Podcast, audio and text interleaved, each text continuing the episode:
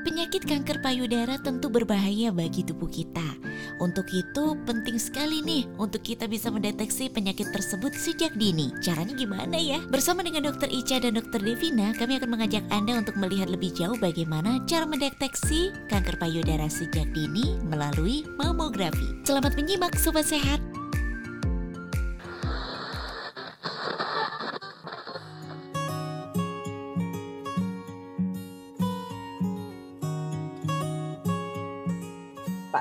Kenal maka tak sayang ya. Udah membicarakan topik mengenai screening pada kanker payudara, tapi kita belum tahu nih siapa ini dokter Ica. Dokter Ajeng Fiska ini panggilan akrabnya atau panggilan bekennya ini dokter Ica gitu ya dok ya. Dokter Ica sendiri merupakan staff dari Departemen Radiologi FKKMK UGM eh, dan saat ini sedang menempuh pendidikan ya dok, pendidikan S3 di Belanda. Baik, dokter Ica uh, mungkin topik mengenai uh, screening pada kanker payudara ini atau pada lesi uh, benjolan atau tumor di payudara ini um, belum banyak yang mengerti, belum banyak yang mengetahui. Sebenarnya screening itu sendiri itu apa? Jadi mungkin uh, saya persilahkan Dokter Ica untuk bisa memulai, mungkin memberikan sedikit informasi mengenai screening pada kanker payudara itu sendiri seperti apa. Silakan Dokter Ica. Terima kasih uh, Dokter Devina. Ya, jadi kalau mau membahas tentang screening ya, dokter ini mungkin kita harus menyamakan persepsi dulu bahwa uh, ada yang terminologi yang namanya deteksi dini ya atau kalau uh, bahasa Inggrisnya itu early detection. Nah, early detection itu sebetulnya kita bagi dua. Ada screening dan juga ada early diagnosis atau diagnosis awal. Apa bedanya nih? Bedanya adalah kalau uh, early diagnosis atau diagnosis awal itu adalah pemeriksaan yang kita lakukan pada pasien-pasien yang sudah bergejala, Dok. Jadi sudah punya gejala, kemudian kita lakukan pemeriksaan seawal mungkin harapannya. Kalau uh, misalnya contohnya kalau pada kasus kanker payudara, maka benjolannya mungkin uh, kalau bisa seawal mungkin misalnya benjolannya masih kecil gitu ya. Kemudian kita bisa lakukan pemeriksaan seawal mungkin dan harapannya terapinya nanti pun juga akan lebih baik.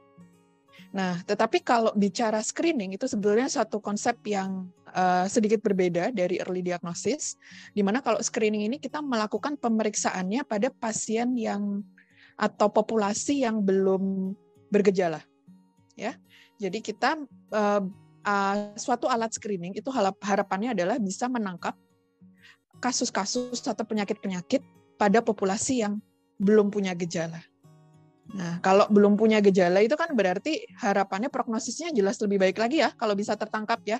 Jadi perempuan-perempuan yang belum bisa yang misalnya nih ada ada sebetulnya sudah mulai mengalami kanker payudara tetapi benjolannya belum teraba, itu sebetulnya ada loh alat screening yang bisa mendeteksi kasus yang demikian. Nah, kalau kita bisa tangkap kasus yang seperti itu, maka sekali lagi harapannya kemudian nanti diagnosisnya juga lebih awal, kemudian penanganannya lebih awal lagi dan terapinya lebih bagus sehingga prognosis atau harapan hidupnya juga akan semakin tinggi. Begitu mungkin Dokter Devina sebagai pengantar. Betul. Jadi memang eh, ini sebenarnya tujuannya memang berlaku untuk eh, siapa pun ya dok. Dalam artian baik yang bergejala, maksudnya sudah ada keluhan nih, sudah ada benjolan, ataupun yang memang dari awal dia tidak mengeluhkan apa-apa, tapi memang tujuannya supaya tidak banyak kasus-kasus uh, kanker payudara atau tumor payudara yang ditemukan pada stadium lanjut begitu ya dok. Nah kalau menurut dokter Ica sendiri, benarnya kapan ya waktu yang paling tepat untuk seorang wanita nih uh, perempuan untuk melakukan pemeriksaan atau untuk melakukan screening terhadap dirinya sendiri. Ada patokan usia kah atau uh, waktu-waktu yang paling baik? Misalnya apakah baru setelah melahirkan saya harus uh, mulai screening ya dok gitu? Atau kapan kira-kira dok? Baik dok. Uh, terima kasih dokter Devina. Jadi pertanyaannya adalah kapan waktu yang tepat ya? Tentu saja ini tergantung pada uh, sebetulnya modalitas apa yang akan kita gunakan, dok. Jadi alat screening apa atau metode screening apa yang akan kita gunakan, ya. Uh, mungkin saya akan lebih general dulu dok. Kita bicara tentang deteksi dini ya. Uh, kalau kita bicara tentang deteksi dini kanker payudara, ya untuk uh, uh, ada beberapa sebetulnya metode yang bisa dilakukan oleh masyarakat. Yang pertama adalah uh, yang mungkin masyarakat sering dengar itu ada yang namanya sadari atau kepanjangannya adalah pemeriksaan payudara sendiri. Ya, jadi sadari itu uh, uh, seorang wanita begitu ya, itu bisa melakukan pemeriksaan payudaranya sendiri secara berkala setiap bulan uh, untuk memeriksa apakah ada gejala-gejala terkait kanker payudara. Misalnya, apakah ada benjolan, apakah ada uh, apa namanya perubahan pada tekstur kulitnya, atau misalnya apakah ada cairan uh, biasanya itu uh, darah begitu ya yang keluar dari puting susunya seperti itu. Nah, uh, itu sebetulnya bisa dilakukan oleh uh, uh, kita masing-masing gitu ya. Nah, uh, tetapi tentu saja kalau ini kaitannya dengan uh, uh, apa namanya diagnosis awal dok. Jadi kalau misalnya ini kan pada pasien sudah bergejala ya. Jadi kita bisa kalau sadari ini kan tentu saja pasiennya harus punya gejala baru kita akan bisa mendeteksi ya.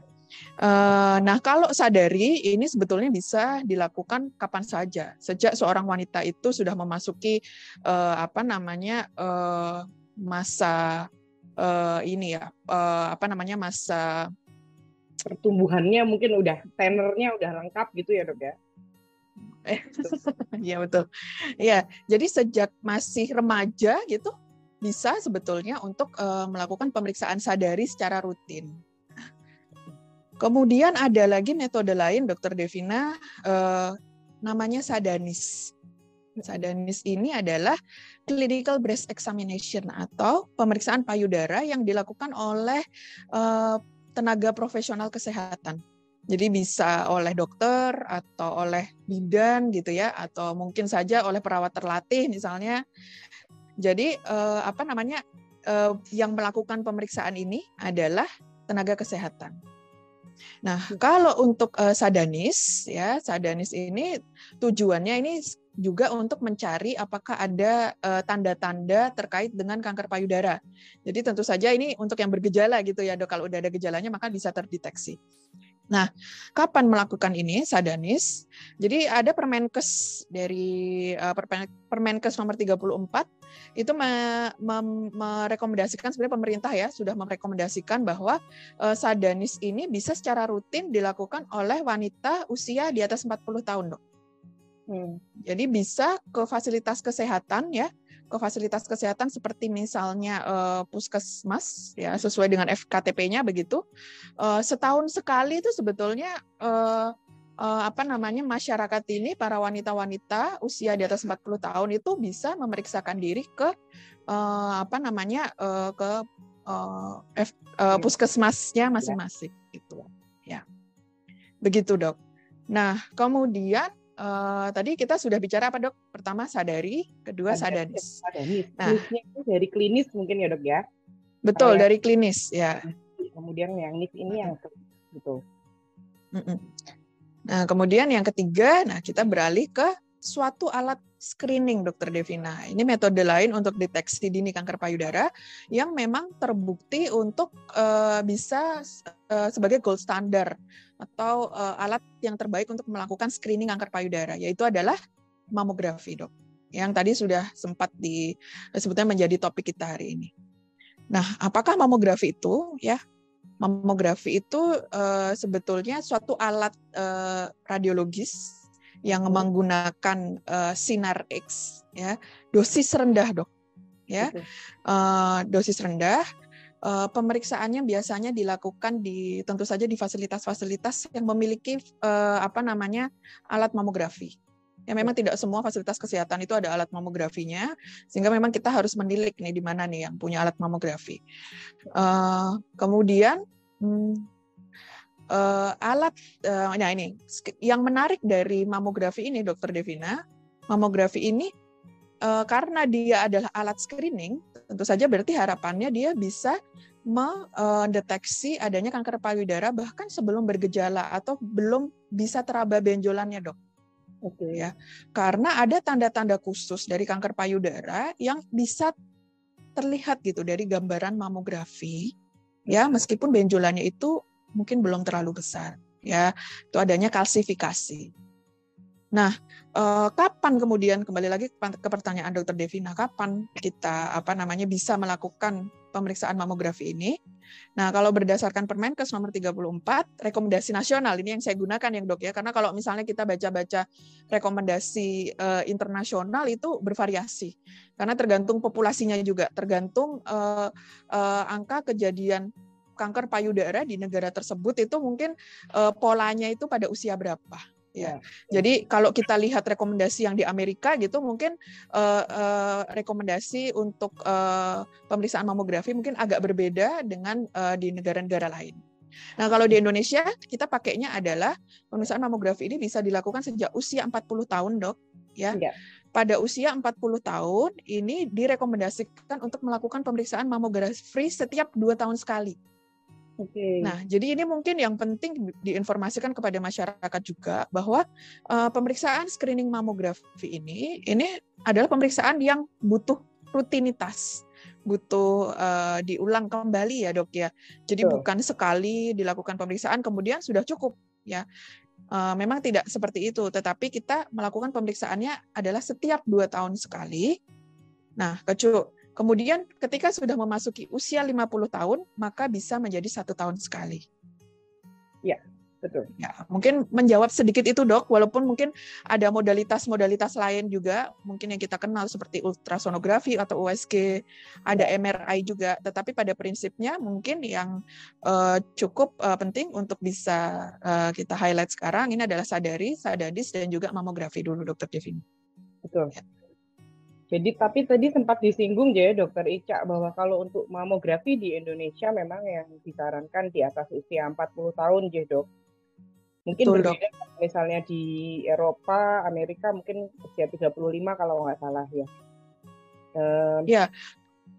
Di ya yang menarik begini Dokter Devina, uh, pola epidemiologi dari kanker payudara ini atau uh, sebaran penyakit kanker payudara kalau kita lihat dari sebaran usia itu justru kalau di negara uh, negara Asia ya uh, salah satunya adalah Indonesia itu usianya semakin muda dok. Lebih muda daripada usia di negara uh, uh, di negara Barat begitu. Jadi uh, kalau di Indonesia ini kita lihat 40 sudah mulai 40 tahun ini mulai merangkak naik ke atas. Ya. Tetapi kalau di negara uh, negara barat begitu itu biasanya mulai merangkak naik itu di di usia 50 tahun Dokter Devin. Iya, uh -uh. Jadi justru ini adalah salah satu message juga ya dok ya. Ternyata kalau di negara Indonesia itu seperti itu trennya dok. Jadi lebih mudah uh, apa namanya bisa lebih mudah munculnya daripada uh, di negara barat seperti itu. Oke, Dokter Ica, ini sebenarnya menarik banget ya. Ini udah mulai hot pembicaraannya, topiknya. Uh, tapi kita punya penanya. Ini dari chat di Zoom meeting kita ada, saya panggilnya Ibu atau Mbak ya ini. Uh, Ibu Cecilia Kustanti atau Mbak ini karena usia masih 25 tahun. Ini menanyakan, Dokter Ica, pembahasannya menarik. Saat ini usianya 25 tahun dan belum lama ibu dari Mbak Cecilia ini terdiagnosis tumor payudara. Apakah Mbak Cecilia ini perlu cek? Uh, padahal dia tidak merasakan apa pun, tidak ada keluhan apa-apa. Jadi uh, mungkin langsung dijawab aja nih, Dokter Ica, untuk pertanyaan Mbak Cecilia ini. Ya, terima kasih sekali. Ini Mbak Mbak siapa? Mbak Cecilia. Mbak Cecilia. Ya terima kasih pertanyaannya itu sangat baik sekali ya Mbak Cecilia. Apalagi uh, artinya Mbak Cecil ini bertanya karena sudah menyadari bahwa mungkin sudah menyadari bahwa oh kalau uh, saya ada uh, riwayat keluarga mengalami kanker payudara begitu, apakah kemudian mungkin uh, saya harus memeriksakan diri karena mungkin resiko saya meningkat begitu ya? Mungkin karena sudah ada informasi sebelumnya bahwa uh, apa namanya uh, penyakit kanker payudara ini memang bisa diturun, memang ada faktor genetis ya, dan memang salah satu faktor resiko dari kanker payudara ini adalah adanya family history, terutama dari ibu begitu ya. Nah, uh, sehingga uh, menjawab pertanyaan Mbak Cecilia, memang penting untuk uh, populasi tertentu seperti uh, apa ya masyarakat yang memiliki family history kanker payudara seperti ini untuk lebih uh, waspada begitu. Jadi artinya waspada itu kita uh, bisa melakukan pemeriksaan-pemeriksaan mungkin uh, pemeriksaan tertentu untuk mengetahui apakah uh, saya bisa develop uh, untuk kanker payudara atau tidak ya. Nah, uh, pilihan pemeriksaannya nih kalau usianya masih 25 tahun Dokter Devina ya. Jadi ya. kalau 25 tahun masih muda dan belum ada gejala ya. Jadi sebetulnya pemeriksaan uh, pilihan pemeriksaannya mungkin ada beberapa uh, Mbak Cecilia. Uh, kalau untuk uh, mungkin sebelum kita bicara tentang pemeriksaan, mungkin yang yang disarankan adalah untuk melakukan sadari secara rutin dulu ya dok ya. Jadi Mbak Cecilia juga setiap bulan, jadi kalau uh, apa namanya setiap bulan bisa secara mandiri melakukan pemeriksaan terhadap payudaranya untuk me, apa namanya mengecek memeriksa apakah mungkin ada uh, benjolan atau gejala-gejala uh, kanker payudara yang lain. Nah kemudian uh, pertanyaan selanjutnya adalah kalau misalnya tidak dengan sadari, selain dengan sadari mungkin ya, pemeriksaan apa yang kemudian bisa dilakukan? Nah, pemeriksaan yang bisa dilakukan sebetulnya kalau di radiologi ya kita ada MRI payudara, di mana MRI payudara ini bisa dilakukan untuk uh, uh, apa namanya pasien-pasien yang usianya di bawah 30 tahun, begitu. Dan terutama memang disarankan untuk eh, pasien-pasien uh, yang memiliki family history, ya tetapi memang MRI ini eh, apa namanya? Jadi dia adalah pemeriksaan yang menggunakan gelombang magnetik ya dan eh, pemeriksaan sendiri biayanya mungkin tidak terlalu eh, tidak bisa dikatakan murah ya, Dok ya. Jadi memang eh, apa namanya eh, perlu digali lagi mungkin nanti apakah eh, bisa melakukan pemeriksaan MRI atau tidak. Nah, eh, ada pemeriksaan lain lagi yang sebetulnya bisa untuk mengecek apakah kita ini punya potensi genetik uh, me, apa namanya membawa uh, atau potensi genetik untuk develop kanker payudara begitu ya. Ini pemeriksaannya namanya adalah BRCA 1 dan 2. BRCA 1 atau 2. Nah, kalau ini kita biasanya sebutnya ini BRCA1 atau BRCA2. Nah, ini adalah pemeriksaan genetik untuk memeriksa apakah kita ini punya potensi genetik nggak sih gitu yang diturunkan sehingga kita bisa uh, yang mungkin uh, apa namanya berkembang menjadi suatu kanker payudara. Nah itu bisa dicek mbak juga dengan uh, pemeriksaan ini. Nah, tetapi untuk pemeriksaan BRCA ini juga uh, biayanya tidak murah juga dan memang sejauh yang saya tahu memang belum uh, di cover oleh uh, BPJS juga begitu ya. Jadi ada opsi-opsi pemeriksaannya dok, uh, tetapi memang uh, apa namanya ini masih pemeriksaan yang bersifat mandiri, sehingga paling tidak yang bisa dilakukan sebetulnya adalah uh, untuk melakukan sadari dulu secara rutin begitu. Nah nanti kalau sudah berusia mungkin sekitar 35 tahun begitu ya dok, nah itu mungkin nanti bisa melakukan pemeriksaan USG ya USG ini juga salah satu Eh, modalitas eh, apa namanya modalitas radiologi yang bisa digunakan untuk memeriksa kira-kira apakah ada eh, apa namanya suatu benjolan di payudara atau tidak.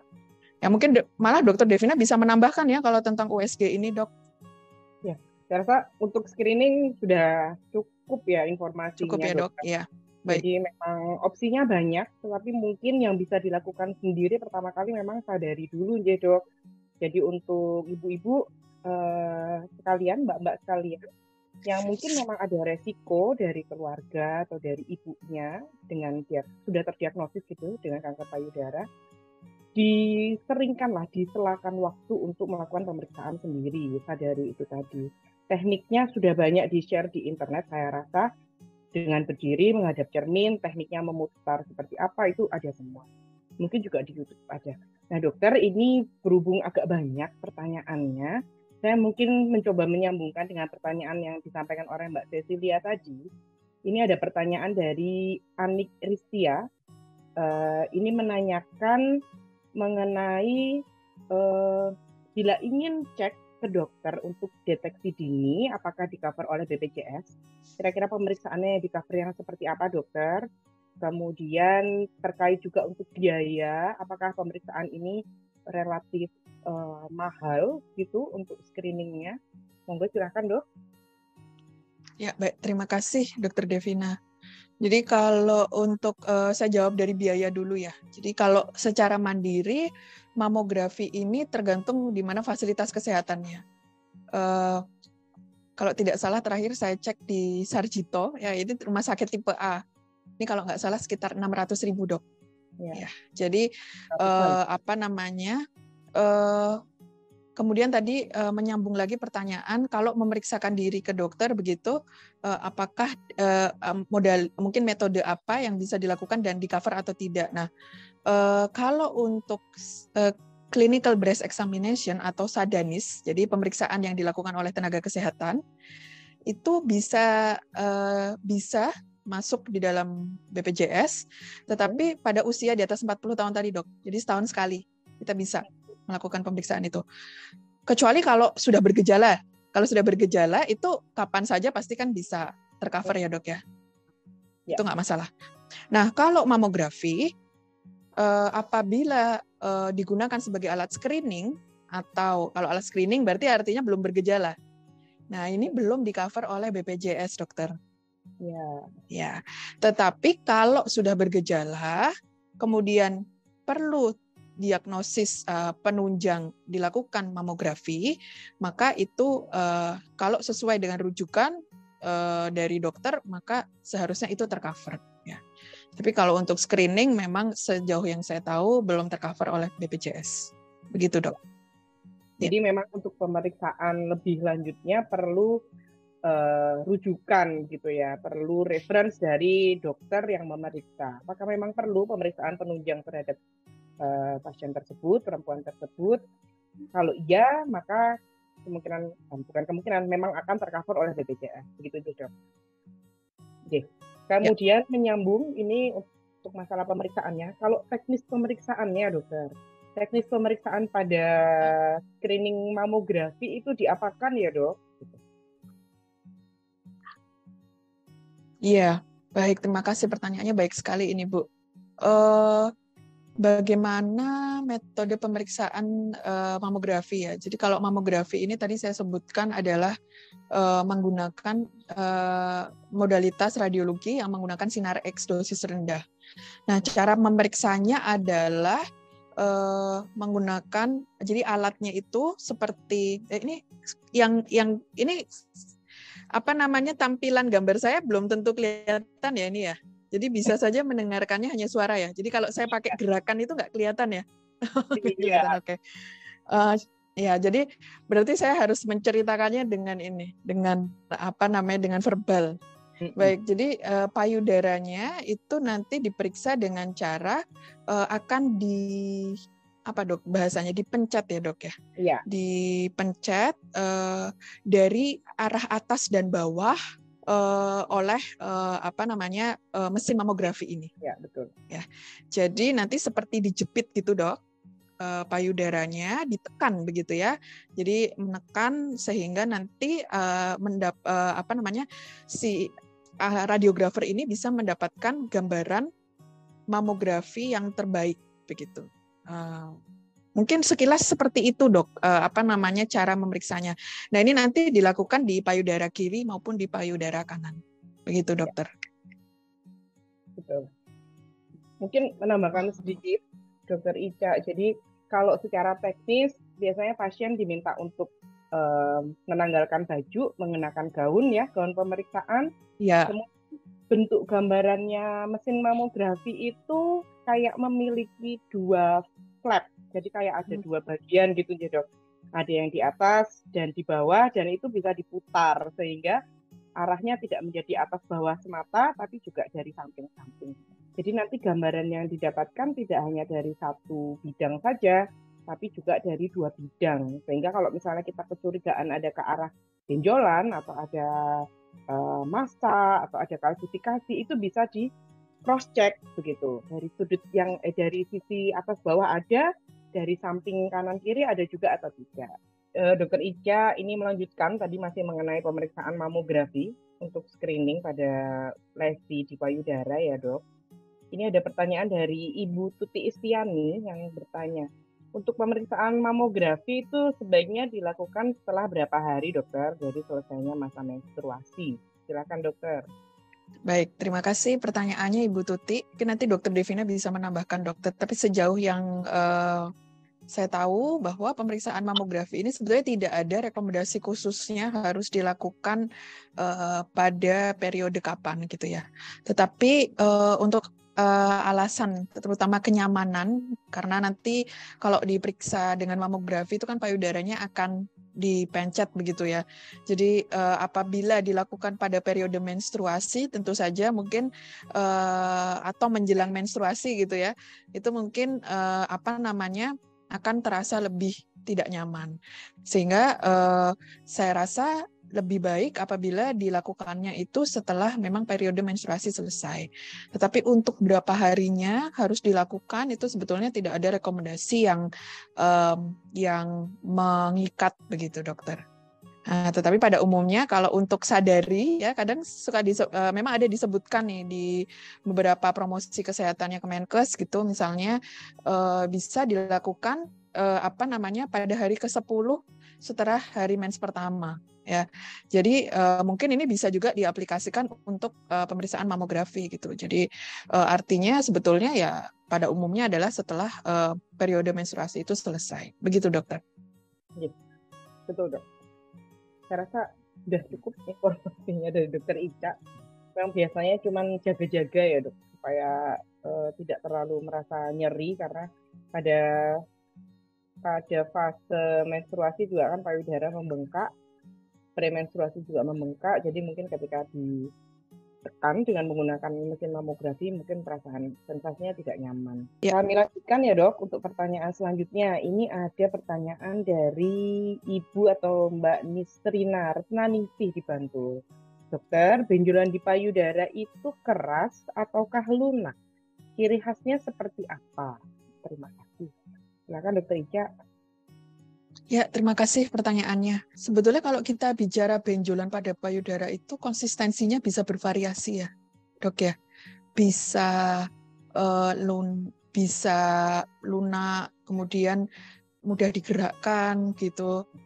Bisa juga dia keras dan mungkin uh, cenderung uh, terfiksir gitu atau memang menetap tidak susah untuk digerakkan. Nah, uh, untuk uh, kasus-kasus benjolan payudara yang jinak, seperti misalnya contohnya pada kasus FAM, ya fibroadenoma mamae. Ya, ini kasus yang sering dokter Devina, yaitu adalah tumor jinak pada payudara. Nah ini eh, biasanya memang dia eh, mungkin konsistensinya ini cenderung lunak dan kemudian mudah untuk digerakkan dok begitu. Sedangkan kalau kanker payudara itu eh, pada kebanyakan kasus itu memang dia lebih keras dan mungkin terfiksir atau tidak uh, sulit untuk digerakkan. Ya, tetapi memang uh, sulit untuk kita sebetulnya benar-benar membedakan apakah benjolan ini tuh jinak atau ganas hanya karena uh, konsistensi atau apakah dia ini uh, bisa digerakkan atau tidak. Itu memang sulit dok Iya. Jadi eh, apa namanya sehingga memang eh, tidak bisa kita hanya berbatokan pada gejala itu saja. Oleh sebab itu kalau misalnya sudah menemukan kok ada benjolan gitu ya, ada masa ya, kok ada yang berbeda dari payudara kita. Nah, itu disarankan untuk segera memeriksakan diri ke fasilitas kesehatan sehingga bisa dilakukan sadanis ya clinical breast examination. Diperiksa oleh uh, apa namanya tenaga kesehatan untuk dilihat ini kira-kira perlu pemeriksaan lebih lanjut apa dok? Ya bahkan bahkan oleh uh, tenaga kesehatan saja misalnya oleh dokter oleh bidan begitu ya. Itu juga uh, kalau hanya dengan pemeriksaan fisik menggunakan tangan saja itu tidak bisa juga kita membedakan apakah ini ke arah jinak atau ganas. Jadi memang pasti nanti akan perlu pemeriksaan lebih lanjut. seperti pemeriksaan radiologi atau pemeriksaan-pemeriksaan yang lain. Gitu dokter. Berarti memang eh, mungkin untuk eh, masyarakat awam sendiri ya untuk meraba di area payudara itu kan mungkin merasa kebingungan juga ya dok. Mungkin ketika ya. diraba kan kok bentuknya eh, terasanya bergerenjel-gerenjel gitu. Iya. Ya, itu kan sebenarnya juga salah satunya karena ada uh, kelenjar lemak di payudara. Nah, memang mungkin perlu dibedakan juga antara kelenjar lemak atau memang berasal dari benjolan. Itu beda. Mungkin yang paling mudah memang membandingkan yang kanan atau kiri. Kalau di perabaannya terasa relatif sama antara kanan dan kiri, sangat mungkin, sangat dimungkinkan itu berasal dari uh, kelenjar lemak begitu dok. Kira-kira langkahnya gimana sih dok gitu? Kalau misalnya saya melakukan pemeriksaan sadari sendiri, uh, terus habis itu saya merasa ada benjolan, kemudian uh, langkah selanjutnya yang harus dilakukan itu kira-kira ke mana dok? Baik, kalau kita uh, jadi pertama rutin melakukan sadari. Kemudian kalau menemukan ada benjolan, nah ini harus segera memeriksakan diri dok. Nah ini yang sebetulnya masyarakat sendiri masih bukan ya dok ya. Apalagi kalau memeriksakan payudara itu kan masih organ intim begitu ya. Jadi kalau mau memeriksakan diri ke apa namanya ke orang lain begitu meskipun itu dokter kan mungkin ada rasa sungkan. Dan tetapi penting bagi kita kalau sudah merasakan ada abnormalitas pada payudara baik itu berupa benjolan kemudian kok tekstur kulitnya ada yang berbeda ya mungkin nanti bisa browsing lagi tekstur kulit yang seperti apa yang berbeda itu kemudian uh, ada keluar cairan dari puting payudaranya seperti itu. Nah, itu adalah gejala-gejala yang perlu segera diperiksakan ke tenaga kesehatan yang apa namanya yang uh, yang mumpuni begitu dok. Jadi ya silahkan segera memeriksakan diri untuk uh, memastikan lebih lanjut kira-kira perlu pemeriksaan lanjutan atau tidak ya uh, karena sekali lagi kalaupun sudah periksa ke dokter misalnya ya mungkin nanti perlu pemeriksaan-pemeriksaan lebih lanjut juga seperti pemeriksaan radiologis atau pemeriksaan-pemeriksaan yang lain. Ya. Begitu dok. Jadi mungkin message-nya adalah kalau sudah ada gejala dok, dokter Devina maka uh, jangan sungkan untuk segera memeriksakan diri. Iya, betul dok. Jadi uh, saya kok menangkap gitu banyak uh, perempuan masyarakat awam ya mungkin dari lingkungan sekitar saya juga yang merasa kebingungan begitu dok. Ini kalau kira-kira saya ada benjolan ini saya harus ke dokter apa? Ke dokter bedah kah? atau ke dokter umum kah gitu. Jadi mungkin tadi menyimpulkan dari apa yang di diutarakan oleh dokter Ica bahwa silahkan mungkin bisa memeriksakan ke uh, tenaga medis uh, atau uh, pelayanan kesehatan yang lain ya yang sekiranya memang dirasa mampu dan percaya gitu karena mungkin pemeriksaannya juga sangat privasi begitu. Nanti untuk selanjutnya biasanya akan dilakukan rujukan ke uh, radiologi begitu apakah memang membutuhkan pemeriksaan mamografi sesuai dengan indikasinya tadi masalah usia dan lain sebagainya. Apakah perlu untuk pemeriksaan USG terlebih dahulu? Nanti biasanya akan uh, difilter ya, akan di apa namanya? Dipilihkan oleh tenaga kesehatan tempat pemeriksaan pada itu Ya. Dan kalau ingin melakukan pemeriksaan mamografi sendiri, Dokter Devina, misalnya sesuai rekomendasi tadi kan usia 40 tahun ke atas ya dok ya. Jadi itu sebetulnya sudah bisa mandiri langsung saja mencari fasilitas kesehatan yang memiliki uh, pemeriksaan mamografi ya dok ya? Di lab uh, tidak hanya di rumah sakit tetapi sekarang juga di beberapa laboratorium di Jogja misalnya itu juga memiliki fasilitas mamografi. Jadi uh, tidak saya uh, bisa langsung memeriksakan diri secara mandiri untuk mamografi. Nah, apabila memang nanti diketemukan adanya uh, temuan yang abnormalitas, maka bisa dikonsulkan ke uh, dokter yang disarankan, begitu. Betul. Ya. Jadi nggak ada salahnya gitu ya, Dok, ibaratnya.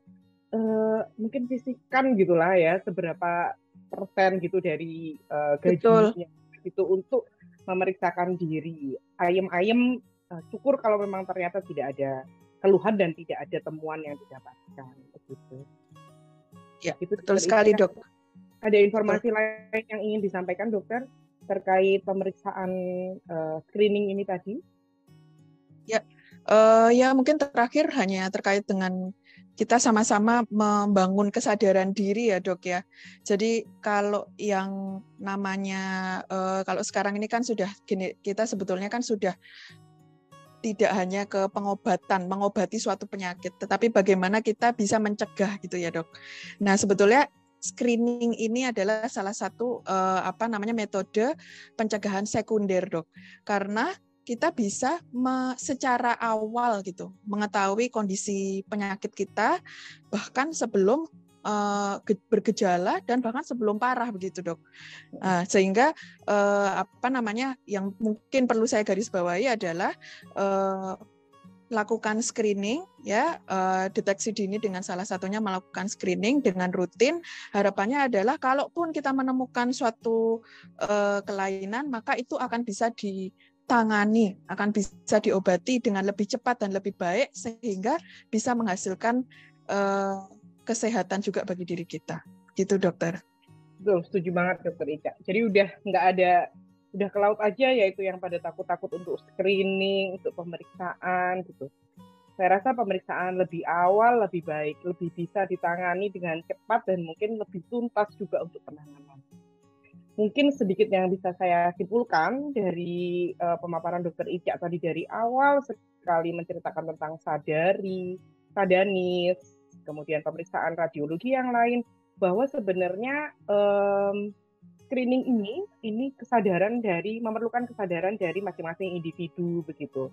Kalau memang dari awal belum menyiapkan untuk memeriksakan diri, saya rasa mungkin tetap akan sulit. Gitu. Tetapi balik lagi ke kesadaran masing-masing tadi, apakah ya sudah jelas-jelas misalnya ya dok ya ada benjolan, kemudian mungkin sudah ada luka yang menganga di area payudara, tetapi masih memilih untuk um, menutupi, menutup-nutupi karena dengan alasan apa pun, mungkin sudah saatnya untuk lebih terbuka gitu dan segera memeriksakan ke uh, fasilitas kesehatan yang ada sesegera mungkin bagi individu-individu perempuan di luar sana yang memang tanpa ada keluhan sama sekali, tapi menyadari bahwa masing-masing memiliki resiko uh, yang tinggi karena karena faktor keluarga, uh, kami sangat uh, mengajak bergandengan tangan yuk para perempuan Indonesia ini untuk lebih mencintai dirinya sendiri. Dengan cara apa? Itu tadi dengan cara screening pemeriksaan payudara